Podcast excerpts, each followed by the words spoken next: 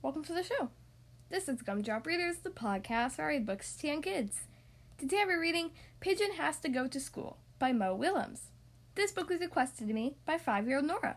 Thank you so much for requesting this book, and I hope you enjoy the story.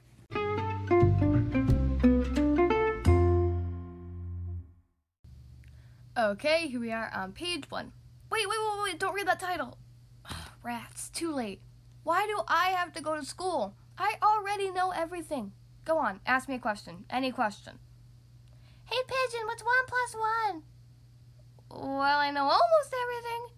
Does school start in the morning? Because you know what I'm like in the morning. It is not pretty. I wish like I was a little chick again. A little itty bitty not going to school baby wavy pigeon. What if I don't like school? What if I really don't like it? What if I really, really don't like it? What if. What if the teacher doesn't like pigeons? And the stuff. Oh, what about all this stuff? There's so much stuff to learn. What if I learn too much? My head might pop right off. I'm. I'm scared.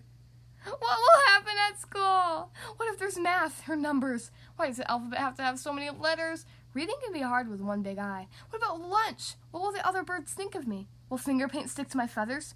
What's up with those heavy backpacks? I'm a fragile bird. Man, the unknown stresses me out, dude. There should be a place to practice those things, with experts to help you, and books and classrooms and other birds to work and play with. Maybe a playground too. Oh, wait. That is what school is. Okay, well, how am I supposed to get there anyway? Was it, was it what now? A school, a school bus? What? Step aside, I'm coming through. A pigeon has to go to school. The end.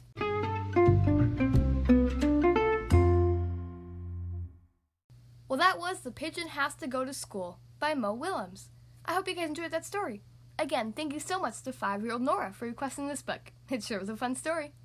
If you would like to choose the next book to be read on the Gumdrop Readers podcast, then you can send me an email, including your name, your age, and your book request. Ask an adult to help you send your email to gumdropreaders at gmail.com.